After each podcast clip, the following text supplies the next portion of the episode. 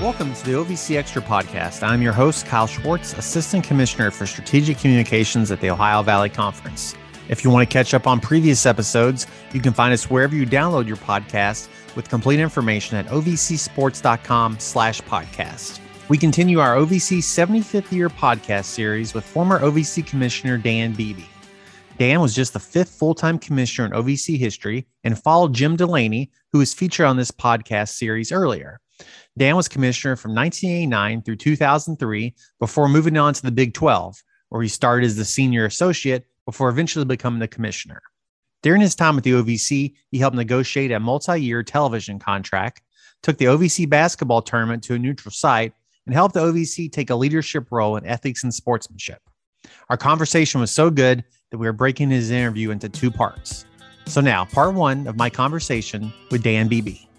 Well, Dan, thanks for taking time to join us on the OVC podcast as we celebrate the 75 years of uh, the OVC. You bet. It's my pleasure and honor to to do this. Well, I want to start with your background and just you know how you got into college athletics. And I know you played uh, football in college. So what kind of led you from student athlete to you know eventually law degree, NCAA, OVC? Uh, it, it, was all. It wasn't a part of a plan. It was all kind of uh, just fortunate luck that came up, um, and uh, I went. I was going to coach and teach coming out of college. Didn't have a great experience or, or, view of my coaches at that time, and wanted to look around at other things. So I, um, uh, as most of us guys can be influenced by women we're with. I was with a, a great woman whose family were all attorneys. It seemed like uncle, brother, uh, father, all that, and I talked to them about uh, law school and just on a whim decided to walk in and take the LSAT and did well enough to get in um, and uh, went to Hastings. And then again, here I was headed on a path of practicing law. Clerked one summer, wasn't that enamored with the thought of practicing law at that time. And I was going by the placement office uh, at Hastings Law School and um, and I signed up to interview with the NCAA, not knowing what the job really entailed. I don't think. Um, I thought maybe it was in-house legal counsel. They didn't have that at the time. And what happened was a uh, a, a, fellow whom I became good friends with, Ron Stratton, um, was uh, the first. I believe he was the first black head football coach at a Division One institution at Portland State, at a non historically black institution, a, a predominantly white institution at Portland State. Left there, became an assistant director with the NCAA enforcement department, and was on a mission to hire minorities and females to diversify the staff. Women's athletics had just come in to the NCAA, and um, he brought back.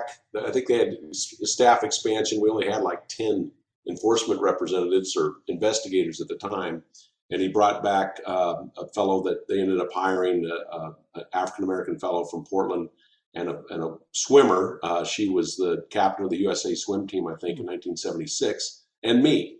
So um, your your audience can't see it, but I'm not a minority. But uh, uh, the the head of enforcement at that time asked Ron Stratton. He says, "Okay, I understand Doug Johnson, black man. I understand Marsha Morey."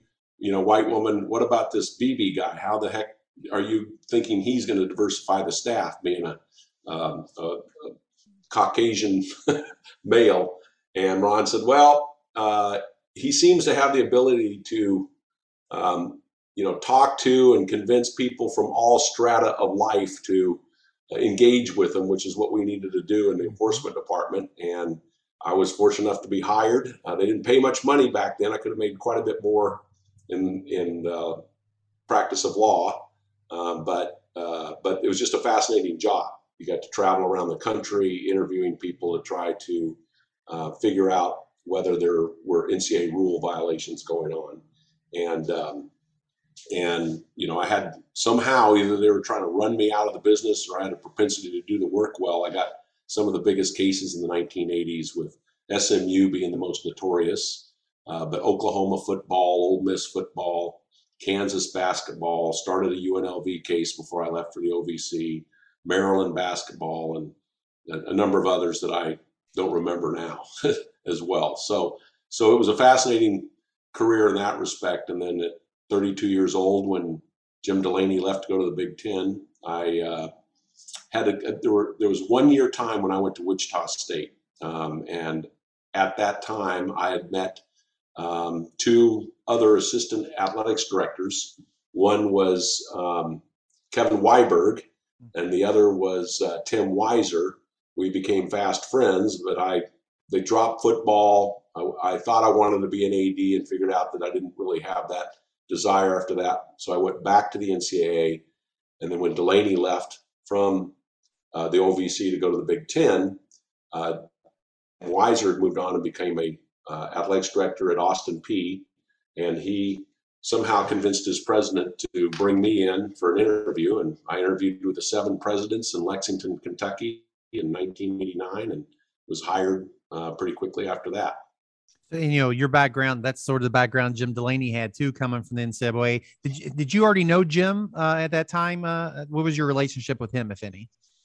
No, I knew of him, but we'd never met. Um, we met that day when I he picked me up, I think, at the airport in Lexington and took me to the to the president's meeting and sat in on it. Anyhow, uh, no, Jim and I did not know each other. Um, I knew of him because he was an enforcement staff guy. We hadn't met before, and um, and I think you know, I, thanks to him and the good job he did there for ten years, it greased the skids for someone with that similar background um, to to be able to get the job. Um, the presidents at that time, I mean, we were in you know big cost containment mode. Um, some of the presidents were depression era, you know, folks who weren't that excited about spending hardly any of the general budget's money on athletics and wanted someone who was going to make sure that it was operated properly, that coaches did the right things, and and uh, ads behaved in a certain manner. I remember just to demonstrate how how conservative these presidents were um, with the budget, with everything. Right? I, I, think Delaney had a staff of two other people that I inherited, so we had three total people working there. Um, my first year, the athletics directors were complaining about the fact that even the conference champions in any tournaments did not have any type of the, the, the student athletes didn't have any any memorabilia, and so I put in the budget to spend three thousand dollars, I think it was, for T-shirts. And they, I was quickly told that um, I worked for the presidents, not the athletics directors, and that they're already spending too much money on athletics. And if individual institutions wanted to do something to commemorate their athletes having won a championship, they could decide to do that on their own. so, I'll, I'll, bring that up at a staff meeting here in uh, the office. Now that that seems uh, that seems crazy. What so like what were your goals then? Like you you get here and you said Jim left it in a good position, but what did you want to accomplish right away then? Working with you know presidents that were very frugal too. Well, the first thing is, um, and I didn't know about this at the time I interviewed. Is I think one of the first articles I got when I became commissioner in the summer of 1989 was that we had seven institutions, and there was an article in my desk from the Nashville paper that said that two of them were looking to perhaps change conferences.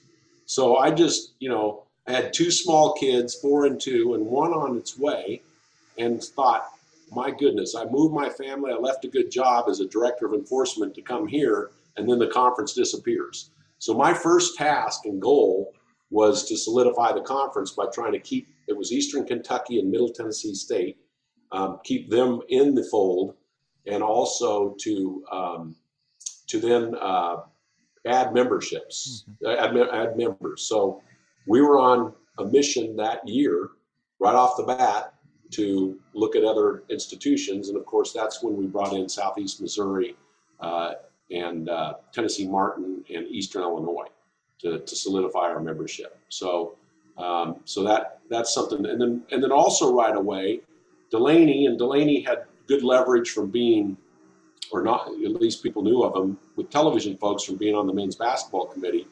He was able to get a pretty good deal on ESPN, which at that time any kind of appearances were like gold. It mm-hmm. wasn't we didn't have the ubiquitous uh, streaming and television channels like we have now.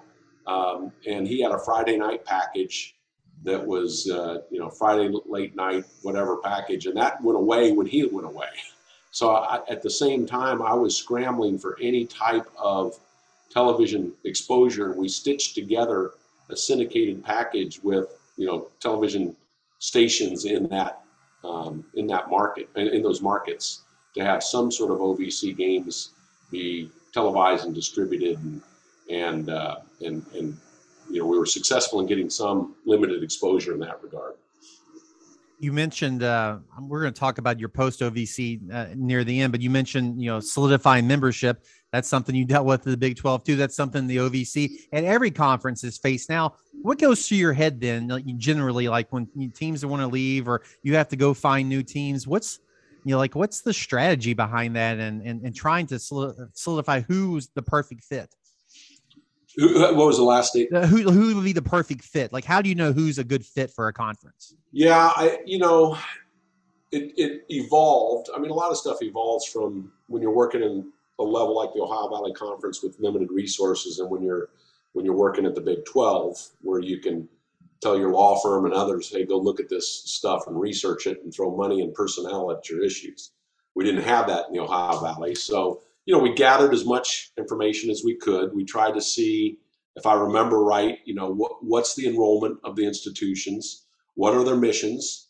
Um, at that time, we were, st- you know, later we added Samford and Jacksonville State under my tenure, but um, and, and so and Samford was, you know, was our was our first private institution that joined, um, and so we um, uh, and then we traveled. I took a I took three presidents with me in the car and traveled to Southeast Missouri and traveled to Tennessee Martin and traveled to Eastern Illinois and and so that they could talk to their colleagues on those campuses, um, see the see the you know we saw the facilities and all that, and um, made the judgment that you know those institutions were compatible with the institutions that we had in their mission and scope and and their and their focus on athletics one of the things um, you all got were hosting NCAA tournament, men's basketball tournaments in Nashville.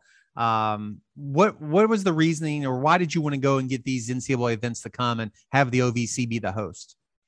Um, I can tell you a funny story about that, which was yeah. my first tournament. There are all sorts of things in my first year that I got baptized by fire with.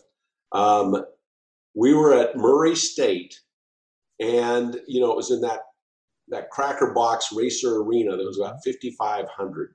Exciting basketball, you know, because these schools, as you know, or those schools at the time were so geographically compact, and a lot of alums crossed paths, and you know there was a lot of um, of some some you know good rivalry, somewhat you know animosity, mm. sort to, to, to various teams. Well, we were at that tournament at um, at uh, Murray State, um, and uh, Murray was playing Eastern Kentucky in the championship game. Um, and I, uh, foolishly, as commissioner, shouldn't sit at the, at the scorer's table, but I was sitting at the scorer's table with some of the other athletics directors there. And Murray, at the time, I don't know if it still is, was a dry county. And I smelled alcohol. And here I am, 32 year old young commissioner, you know, uh, concerned about how the tournament was going to come off. It was a it was a valued, treasured ESPN appearance, hot match matchup between two big rivals, and I look behind me. The seat, the seating, the, the fans are like right on you, right behind you in, in, in press row, or, or the scorers table. And then I, I elbowed my buddy. Um, it was Tim Weiser who'd stayed around just to support the tournament. Said, "Do you smell alcohol?" I said, "Yeah, I do." Well, I look over and I won't name who they are, but there were two athletics directors, older guys, sitting next to me, pouring bourbon out of a paper sack into Pepsi cups. and I thought, great, here we go. Some player is going to hit this rickety scorer's table. We're going to all fall over backwards, and a bottle of bourbon is going to roll out to middle court in the middle of ESPN telecast. that wasn't that wasn't the true reason why we moved it to a neutral site. I mean, you got the common complaints by those that aren't hosting about what a mm-hmm. huge advantage it is, and that's always in, in all in all tournaments. On the other side, in the smaller, you know, mid-major levels, you're going to get the best turnout usually at, if the if the team that hosts makes it to the championship game.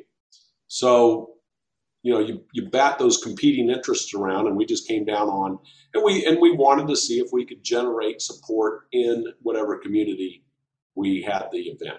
I think it's fair to say that um, we did get a little more support because there are a number of OV, Ohio Valley Conference fans living in in um, Nashville, so we probably got some more support that we wouldn't have otherwise had. We were counting on more just general basketball fans, and I don't think at that time that we did generate that kind of support as much. And we tried it, as you know, we tried it in Lexington, we tried it in Louisville, we tried it in, uh, and then we did it in Nashville. And it seemed like Nashville was the most central location that that people could get to and and and come support the tournament at for people listening, they probably think now it's Bridgestone Arena. It was the Nashville Arena, I guess, when it opened. Uh, that's the OVC first OVC tournament. There was the first or second event, I believe, um, as before the Predators, before they had a tenant. So, did you foresee, you know, having it in downtown Nashville, this new arena that was it was eventually going to be a big deal? Um, well, I was hopeful for that, and we were just fortunate that you know the Nashville decided to build a new arena um, and uh, it's state of the art at the time. It was, you know, we also were fortunate in that we hosted. I don't know if we hosted one or two NCAA uh, men's basketball, uh, you know, first second rounds there. Um, that was that was great exposure, great windfall. Um, but we were very, you know, very uh, lucky at that time to have the arena come in. I think it was in you know the mid 90s, 96, 97 or something like that that we first had our tournament there, and uh, it was it was you know a tremendous facility for our level of of, of uh, conference. And when you all hosted those NCAA events, stuff that you in your tenure after your tenure, we've still done that here. Uh, that also gets a little extra exposure for the conference when you're hosting, you know, men's basketball, NCAA men's basketball tournaments. No def, uh, uh, no question. We, um, uh, like I said, that was that was a big win for us to get granted the ability. And we were sitting there in the market with uh, Vanderbilt, and so we traded back and forth with Vanderbilt. I had a good relationship with the athletics directors at Vanderbilt when they were there, um, and we traded hosting opportunities in Nashville with Vanderbilt. So, um, so it was it was tremendous. I was I was concerned, but I had Ron English, and who's still doing this stuff for the NCAA, and he was just tremendous in his organization and uh, carrying out event management activities. Um, I was more, you know, as a big 6'2", 250 pound former football rugby player, um, I remember one time carrying in boxes to the, you know, which I didn't have to do when I was in the Big 12, but in, the Ohio Valley, it was all hands on deck. And I think that was the, that was the extent of my event management um, capability is to carry boxes of whatever, uh, basketballs or something into the arena. And you mentioned Ron. He, for those listening, he's going to be on a podcast later this year. Uh, works for the NCAA boy now, obviously. Uh, he told me some good stories about you, but you all lived together for a little bit of time. Uh, and he said that was a unique relationship uh, for a while. Yeah. Yeah. Uh, sadly, I was going through a sep- separation in my first marriage, and, and uh, Ron, you know, I just, he was, I'd hired him, and his family had remained in Illinois maybe for a year and so we got an apartment together and roomed in very meager circumstances, but it worked out because for weekends he would travel back up to Illinois quite a bit, and um, I was going to meetings and other things as well. So, um, so yeah, it was not the usual, uh, you know, relationship employee to employer. And you you talked about when you started the staff was very small. So people like ron came on. Also want to mention diane vaughn who still is our chief uh, financial officer. You hired her so you were able to expand the staff during your time yeah uh, you know and i think that changes with the board I, I told you about the story of not even allowing $3000 for t-shirts and what what you have to notice as a commissioner is how your board composition changes presidents and what their interests are, what they're willing to do.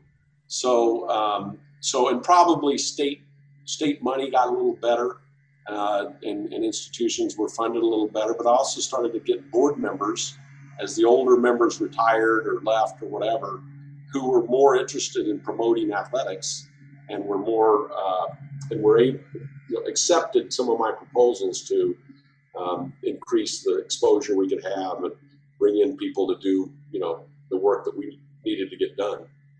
sportsmanship was a big uh, part of what you wanted to do at the OVC. The the sportsmanship statement that you put uh, uh, helped develop. Why was what needed to be done with sportsmanship during your tenure? Well, another another thing that happened in my first year, like I said, I got baptized by fire. Um, we stitched together that the, the, few games that we could get on some type of television, and we're at uh, the NC convention is in Nashville. When I think might have been our first or second game on in January. Um, and I and I and the athletics director, it was a, game between two heated rivals, Middle Tennessee State and Tennessee Tech, and both were very good teams. Middle Tennessee State had come off of winning a first round upset game against maybe Florida State in 1989, yep. and so they were they were they were uh, developing a good basketball program. Tennessee Tech had a really good program, they're playing together in Murfreesboro. And I got together with the, the athletics directors, John Stanford at Middle Tennessee State, Dave Larimore at, at uh, Tennessee Tech, at a bar that would show our game because you had to get, get it on a certain satellite. So we're in San Diego at the NCAA convention. The game starts and it's going pretty hot and heavy. And all of a sudden, a fight breaks out. And I got to tell you uh, that it, it, it was the worst fight I've seen in a basketball game, college or pro, in my whole life. And I've watched a lot of basketball. Um, and it went on and on and on with players exiting the benches, hitting each other, kicking each other. And so I said to each of the athletics directors, who are friends of mine, I said, Well, I hope you got a deep bench because it looks like there's going to be some, some uh, suspensions from this. And so we go back, I go back home I get the you know the old videotape and I just go through and scroll and I'd see each, each I follow each player. I focus in on one player, follow them all the way around, and for each punch they threw or kicked or whatever, it was a game suspension. In, in my mind, unless it was going to be so so egregious. So I ended up with 15 players being suspended from one to five games, I think, because somebody threw five punches or something. And um, and eight were from Murfreesboro or from Middle Tennessee State, and seven or six or so uh, were, were, from uh, uh, Tennessee Tech. And sometimes I might say Texas Tech, having met, but from Tennessee Tech. So I got hammered by the Middle Tennessee State media and fans and everybody else because it was une- they somehow they thought instead of what each player did, they thought I should level the suspensions. And the coach at the time, he's passed away now, uh, Bruce Stewart, but he came out on Martin Luther King Day and said, "We're going to, um, we're not going to play. We're going to, we're going we don't have enough players." I gave him the opportunity to rotate the suspension so they'd have enough roster to play, but he chose not to do that and forfeited the game against Tennessee State, which he didn't have to do. So then I had to come back and I fined uh, or I, I, made Middle Tennessee State pay Tennessee State because it was a home game for Tennessee State the money that we suspected they would have made because it was a big rivalry game too, um, and that further inflamed the Middle Tennessee State crowd. So, but also the other thing we we looked at is, and we had a, a great athletics director, professional basketball player, and uh, Steve Hamilton at Morehead State, for whom that sportsmanship award is is named, um, and a humble guy that didn't didn't need to be humble because he's I think one of only two men have ever played in uh, NBA championship series and a World Series. Um, so that's pretty significant. But he was involved, and we sat down and talked about what one of the things you know at, at our level you're not in it for the big money. You need to have uh, in the Ohio Valley Conference level um, a reason for your sports to be viewed as well, you can really do this now. Uh, a reason for uh, your sports programs to be viewed as a positive influence. So we were going to not put up with having unsporting behavior and came up with the sportsmanship statement that was really got some good publicity nationally. But I remember being at the NCAA coaches convention and uh, getting into a, a, little bit of a heated discussion with uh, Mike Krzyzewski um, and some of the other coaches about the fact that I we put in the sportsmanship statement that if players exited the benches during a uh, in, in, in, if there's an altercation, the head coach would be suspended. And you know their view is how can we control that? And you know my view was you you guys control everything down to what kind of lead your assistants use in their pencils. So you certainly can control you know whether your players get off the bench and get engaged in a fight. And what was the re- after you had the, got this going? What was the you know towards the end of your tenure? What was the reaction of, of you know did it improve things overall with sportsmanship? Yeah, I don't remember that we had another major altercation in my tenure uh, as commissioner. Um, and I think you know people took it serious. There's one thing coaches are, are deathly afraid of, and that's not being able to coach. That's and right. maybe it's because some suspected that it's because if their team played well and won, some might think, well, it's not because of the coach, right? So, so that's that's something that um, throughout all my time, you know, coaches being affected by not being able to coach is a, a, a big deal. in fact, when I rolled up to be on the enforcement working group, because my you know experience in enforcement matters um, in my Big 12 years, I was the one that pounded on the table and insisted that we come up with the uh, proposal or that that if assistant coaches or others committed rules violations, that the head coaches could be subject to suspension if they couldn't prove that they tried to create an atmosphere of compliance. Um, so I've always thought that the key is the head of the organization needs to be held accountable if if their players or others uh, that they have oversight of don't behave properly. That was part one of my conversation with Dan Beebe. We'll release part two later this month. And researching the interview, someone told me that Dan got along with everybody and everybody liked Dan. And I could tell that right away when he asked me questions about myself before starting that he really takes a general interest in people. It's easy to see why everybody likes him. As we celebrate the 75th anniversary of the OVC, we wanted to hear from a variety of former coaches, players, and administrators to get different perspectives on what has made the OVC great over the years. Remember, you can find us on your favorite podcast platform and like and subscribe to help spread the word. You can also visit ovcsports.com slash podcast for more information. Until next time, take care.